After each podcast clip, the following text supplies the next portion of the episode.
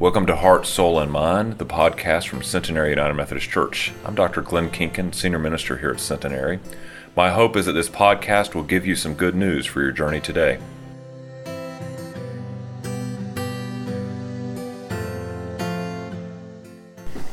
Our scripture reading this morning is James chapter 3, verses 1 through 12. Not many of you should become teachers, my fellow believers, because you know that we who teach will be judged more strictly. We all stumble in many ways. Anyone who is never at fault in what they say is perfect, able to keep their whole body in check. When we put bits into the mouths of horses to make them obey us, we can turn the whole animal. Or take ships as an example.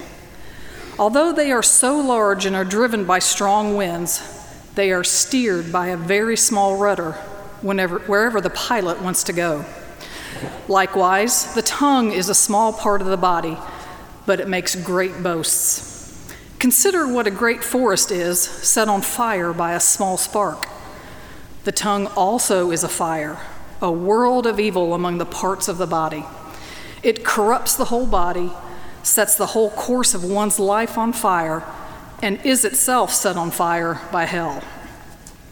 All kinds of animals, birds, reptiles, and sea creatures are being tamed and have been tamed by mankind, but no human being can tame the tongue.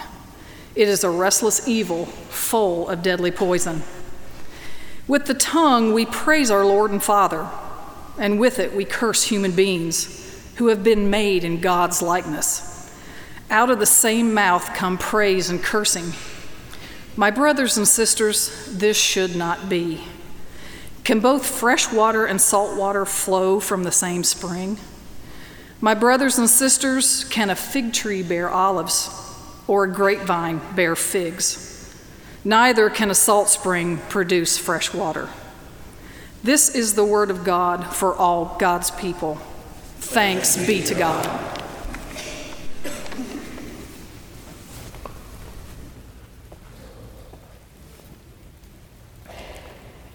Would you pray with me?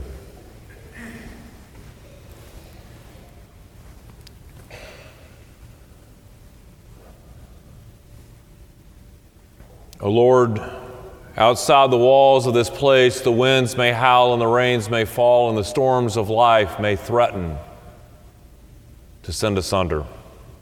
But in this place, we sing your praises, we lift our petitions, offer our thanks, and we hear your word read and proclaimed. During this hour, O Lord, open our ears and touch our hearts so that we would hear and know through all parts of worship who you would have us be and what you would have us do. But, O Lord, transform our souls so that we would leave this place going forth into the world, not hearers of your word, but doers of your word. In your Son's holy name we pray. Amen. So, growing up in the 70s, TV was kind of limited, and especially if on Saturday nights when your parents were about to go out of town and the dog chewed through the TV cable. Now, our dog had a habit of doing that on a weekly basis. I mean, the dog seemed to know when mom and dad were going out, and that we would have a babysitter who would then be stuck with two boys at home and very limited TV options. How limited, you ask? Let's start like this. Once the cable was cut through, once the, tear, the tears and the weeping and gnashing of teeth had happened, the realization set in that it was the Lawrence Welk show and hee haw. Now, those of you that don't remember Hee Haw, Hee Haw was that, remember, it was that southern sort of country variety show with country music, picking and grinning, and all kinds of fun skits. And one of my favorite skits, because I saw the show enough, was when the Gossip Girls got to come on. And they would either be around the wash tubs or they would be out in the cornfield and they sang a little ditty that went something like this. Now, we're not ones to go around spreading rumors. No, we're not the gossiping kind. Oh, you'll never hear us repeating gossip, so you better listen up the first time. yeah, you laugh. But that would happen, and then of course they would take, you know, fictitious Cornfield County. They would then tell stories about who was dating who, and who got their tractor stuck in what field, and who did this and who did that. And there was always this sort of tongue in cheek gossip that they told. And then they would end with that song again, and they would move on to another skit. And it was a lot of fun, and I think we took relish in that skit, those of us that really understood what they were talking about because it reminded us of our lives. Boy, we sure like to repeat those stories, don't we? Who's dating who? Who did what fool thing where? We like to tell those stories. It's kind of schmaltzy, I'll admit. It's kind of, you know, kind of weak, but there's a real lesson in that. You see, when we repeat gossip or when we say things, sometimes our own insecurities come out. We like to repeat it because it makes us feel better because our lives don't, or, you know, they pale in comparison to other people's disasters.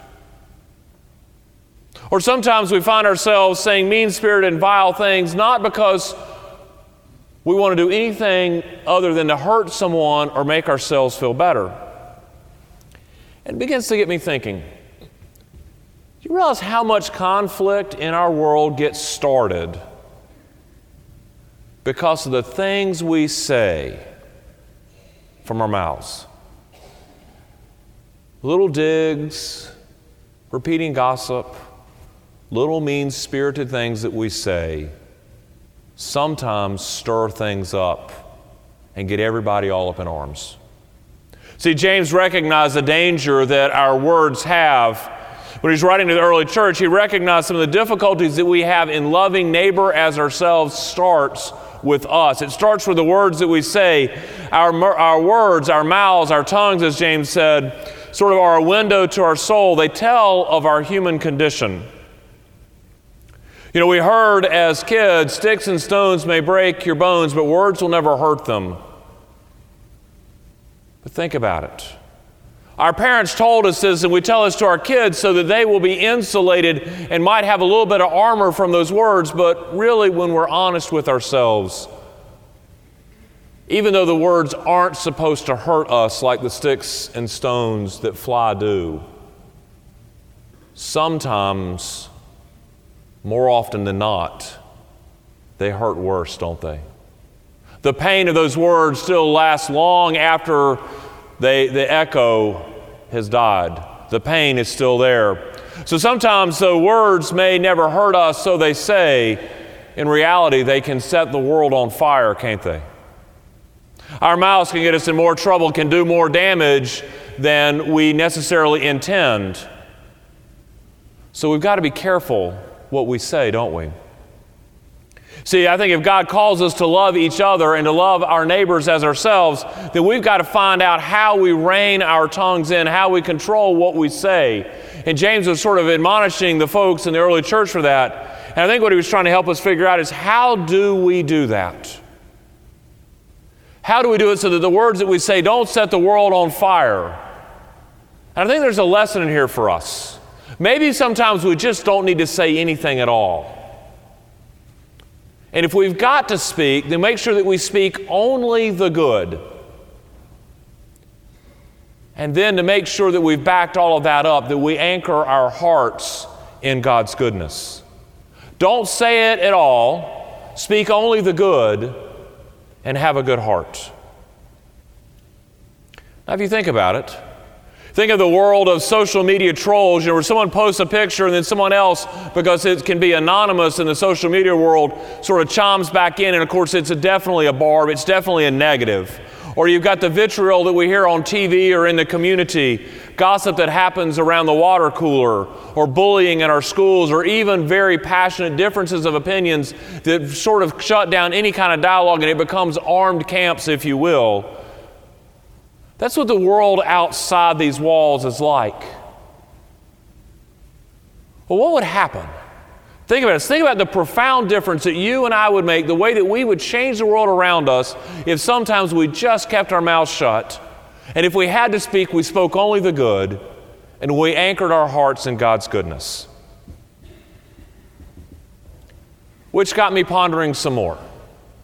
Why do we sometimes get ourselves in trouble? Why do we get ourselves in trouble? Why do we let our mouths speak for us and get ourselves in trouble? and cause pain that we didn't intend to. Sometimes it's because we can't get our emotions in check. We let our emotions get the best of us and we just run off at the mouth. We just go off half cocked. There's stress at work or there's pressure at school or we have our own insecurities. And so that allows us at that moment when it just builds that we just sort of explode and say whatever comes to mind. And so we say it doesn't matter who we're saying it to. We may explode on our children or our friends or our spouses, even our coworkers or our parents. And we do that, and, we and they sort of catch the brunt of it. Yeah, we're angry at the moment at them, but they're really getting all of the other anger lumped into one because that pressure's been building up, and we vent and we explode inappropriately upon those we care the most about. Sometimes we're mad and sometimes we're hurt and we just want to fight back. And so, in a moment of sheer immaturity, we use the only weapon we have. If someone's inflicted pain on us, we're going to inflict it back. So, we'll say something just as mean or vile back to them. But yet, we serve a God who calls us to be better than that, don't we? We serve a God who loves us and says, You are my children, and you're better than that. I think of a few years back in Bible school, I was assigned to the fourth and fifth grade class for a day. I'm not really sure how that happened. It was not a match made in heaven, let's just leave it at that. And this class was really energetic, and they had, it's probably why, and they had a bunch of boys that were energetic in the back and a bunch of girls up front that chatted all the time. And I can remember trying to figure out how was I going to do the lesson for the day. And then I had an idea. So I brought some supplies from home and I said, I've got an exercise and I need some help. I need some really strong people to help me. The two boys in the back that were always picking each other, always talking, not listening to a thing any of us said in Bible school, they're raising their hands, ooh, ooh, ooh, pick me, pick me. Oh, did I pick them?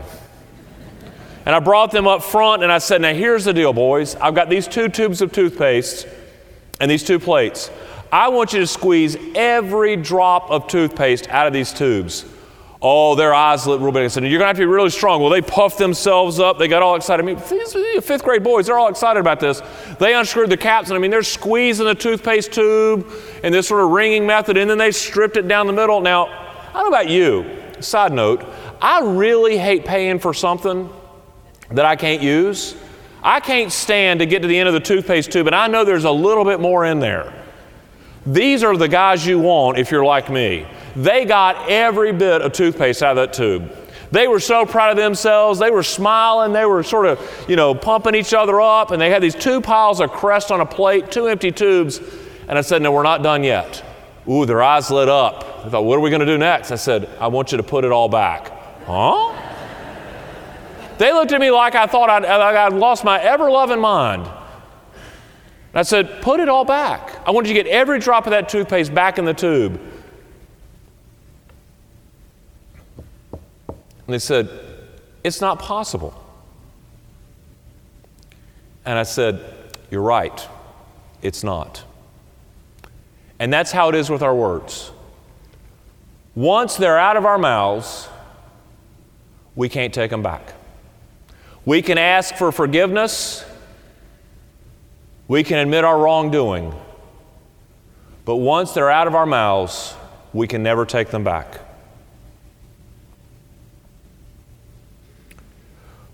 We learned as children, all of us learned some variation of this. If you can't say something nice, what?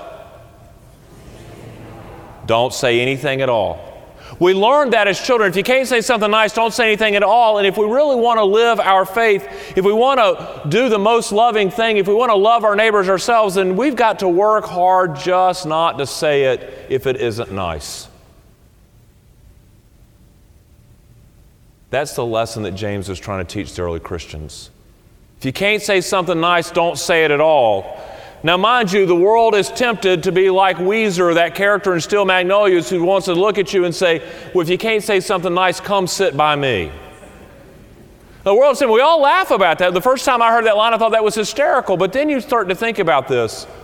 That wasn't because she was trying to be nice. She wasn't trying to give you a, a place of safety and protection.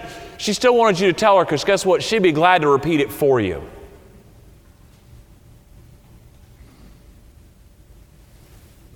You see, if we can't say something nice, we shouldn't say anything at all. But the better question is if we're called to love each other, if we're called to build up the kingdom of heaven, then we're also called to build each other up. Which means we need to find something to say. So imagine if we tried to find something to say to a world that was hurting, if we decided to speak only the good. Now think about this with me. When you're walking down the street, you're walking into a room, you're meeting with your friends, your coworkers, your fellow classmates at school, and you walk in and someone gives you a compliment. That's a nice outfit you have on. Ooh, I like what you've done to your hair. Oh, that presentation you did yesterday was really wonderful. You did a good job on this. When someone gives you that kind of a compliment, it sort of lifts you up, doesn't it? It sort of puts a spring in your step, right? Imagine how the world feels if we do that. Imagine what would it be like if when we walked down the street, when we ran into people that we saw, if we just smiled at them and said, Hello, it's good to see you. Think of the impact that could have. Or if it's not just in the compliment side, if you've got to say something, if you're in the midst of conflict, and we know how conflict goes, we like to get at arms with each other. Imagine with me, if you will, that before you went right back at somebody who said something mean to you, if you took a breath and said, You know, we disagree. You make me angry. That hurt my feelings. What if you said something like that and instead of coming right back at him and saying, Oh, you called me that, I'm going to call you this? Imagine what happens if all of a sudden we take the conflict and we take the air out of it by choosing to speak in calm, helpful, direct, but loving terms. What if we said, That makes me angry, I don't like it when you do? Or we obviously disagree, let's figure out a way through this. It changes the whole nature in the room, doesn't it? Or what if, in no matter what situation you're in, you find something positive and you name it for the group? See, the game with the Ouisers of the world is they want you to tell what you don't want to say because they'll be glad to repeat it for you. But if we really want to control what we say, if we really want to tame our tongues, if we really want to change the world by loving our neighbors, then not only do we not say it, whatever it might be, but we think about the good things to say. So don't say the negative, don't say the, the vitriol, don't say the anger, but say only positive things. Say things that are good, say things that will help the situation. Because if our words reflect the conditions of our heart, then the best way that we can manage, the best way we can mitigate the damage, is to be focused on those two things, but also focus on what's inside us. Focus on tuning our heart to the good, tuning our heart to what God says for us, what God wants for us and for our world. Archbishop uh, Desmond Tutu, in speaking to the world post apartheid, said these words Our world is hungry for goodness. And while that was some years ago, I still think it applies to this day. I think our world hungers to hear good news. Our world hungers for goodness amongst its peoples. And so, goodness can come in the form of encouragement. It comes in the ways that we act, in the way that we speak, in the attitude that we carry. This goodness comes where we seek the good and we seek God in everything around us, and we seek the best for each other. See, when we have a good heart, a heart that's focused on that kind of good, on the good that God provides for you and for me, when we're focused like that, the world takes notice. The encouragement that we offer helps the world succeed. A few years ago, Scott Adams tells this story. He said he was watching a TV show, a, a documentary on PBS on cartooning, and uh, the, the um, moderator, the, the narrator, was a guy by the name of Jack Cassady. And Jack was talking all about this, and as the, end, as the, the documentary comes to a close, he said, You know, in this day and time, the good cartoonists are all getting out of the business. They're all retiring and passing away. He said, We need new cartoonists. We need good cartoonists. If you out there or someone watching this and you think those little doodles that you make on the side margins of your notepads in class or in meetings are fun and people might be interested in them. He said, draw them up on bigger, bigger sheets of paper, send them to people, try, apply. We need new people. Scott Adams was looking at some of the doodles that he used to do on his sketch pad at his work, and he thought, I might have this. I might be good enough to do this. I kind of like this. I'm old. And so he took his drawings and he drew them up bigger and he sent them to Jack Cassady. And he said, What do you think? Do you think I have it in me to be a cartoonist? You know what the industry's like. And Jack wrote him a letter back. He said, You definitely have got skills. You definitely have potential. He said, Send it to these companies, these syndicated groups. He said, But don't be surprised if they reject you because they do that to everybody the first time out of the gate. It's a positive feeling, isn't it? You know, let's apply, but you know they're going to tell you no, but keep applying. It's like butting your head against a wall. But he says, keep doing it.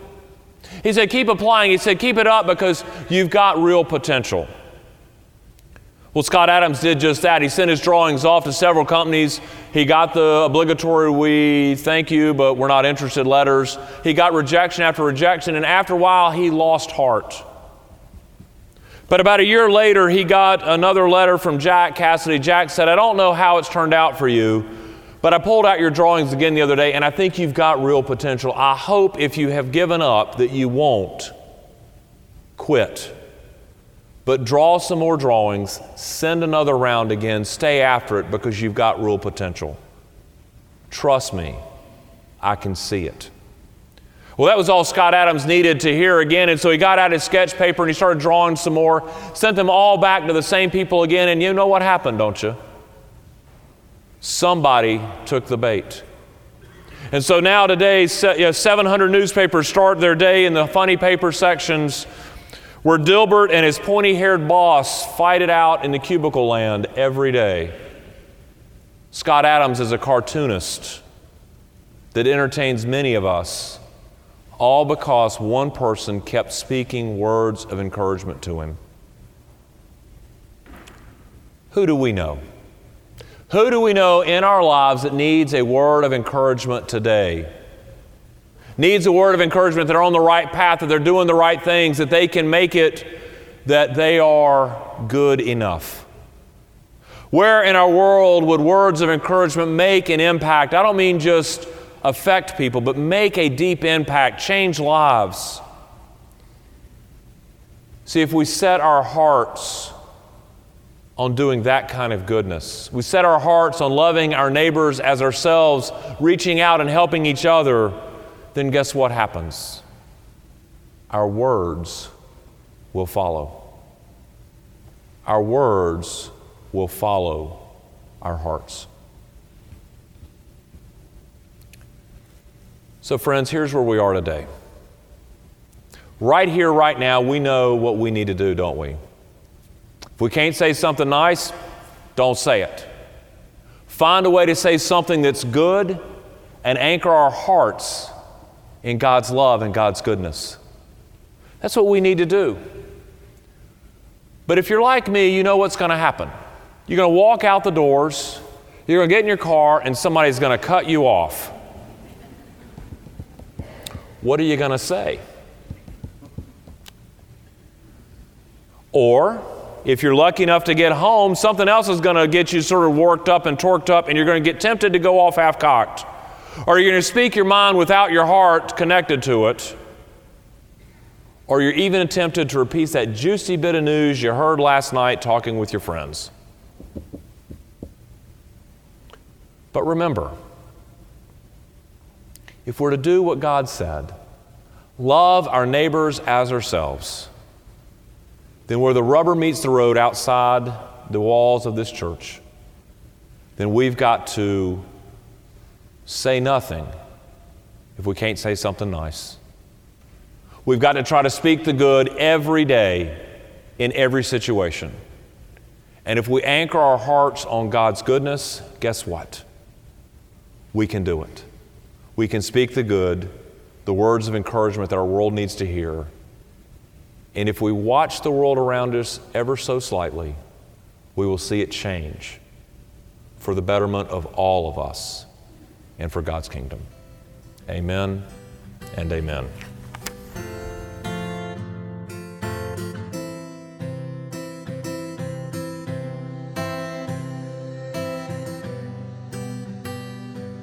Thank you for listening to Heart, Soul, and Mind, the podcast from Centenary United Methodist Church. We hope that you'll consider joining us for worship on Wednesday evenings at 7 o'clock or Sunday mornings at 8.30, 9, or 11. Have a blessed day.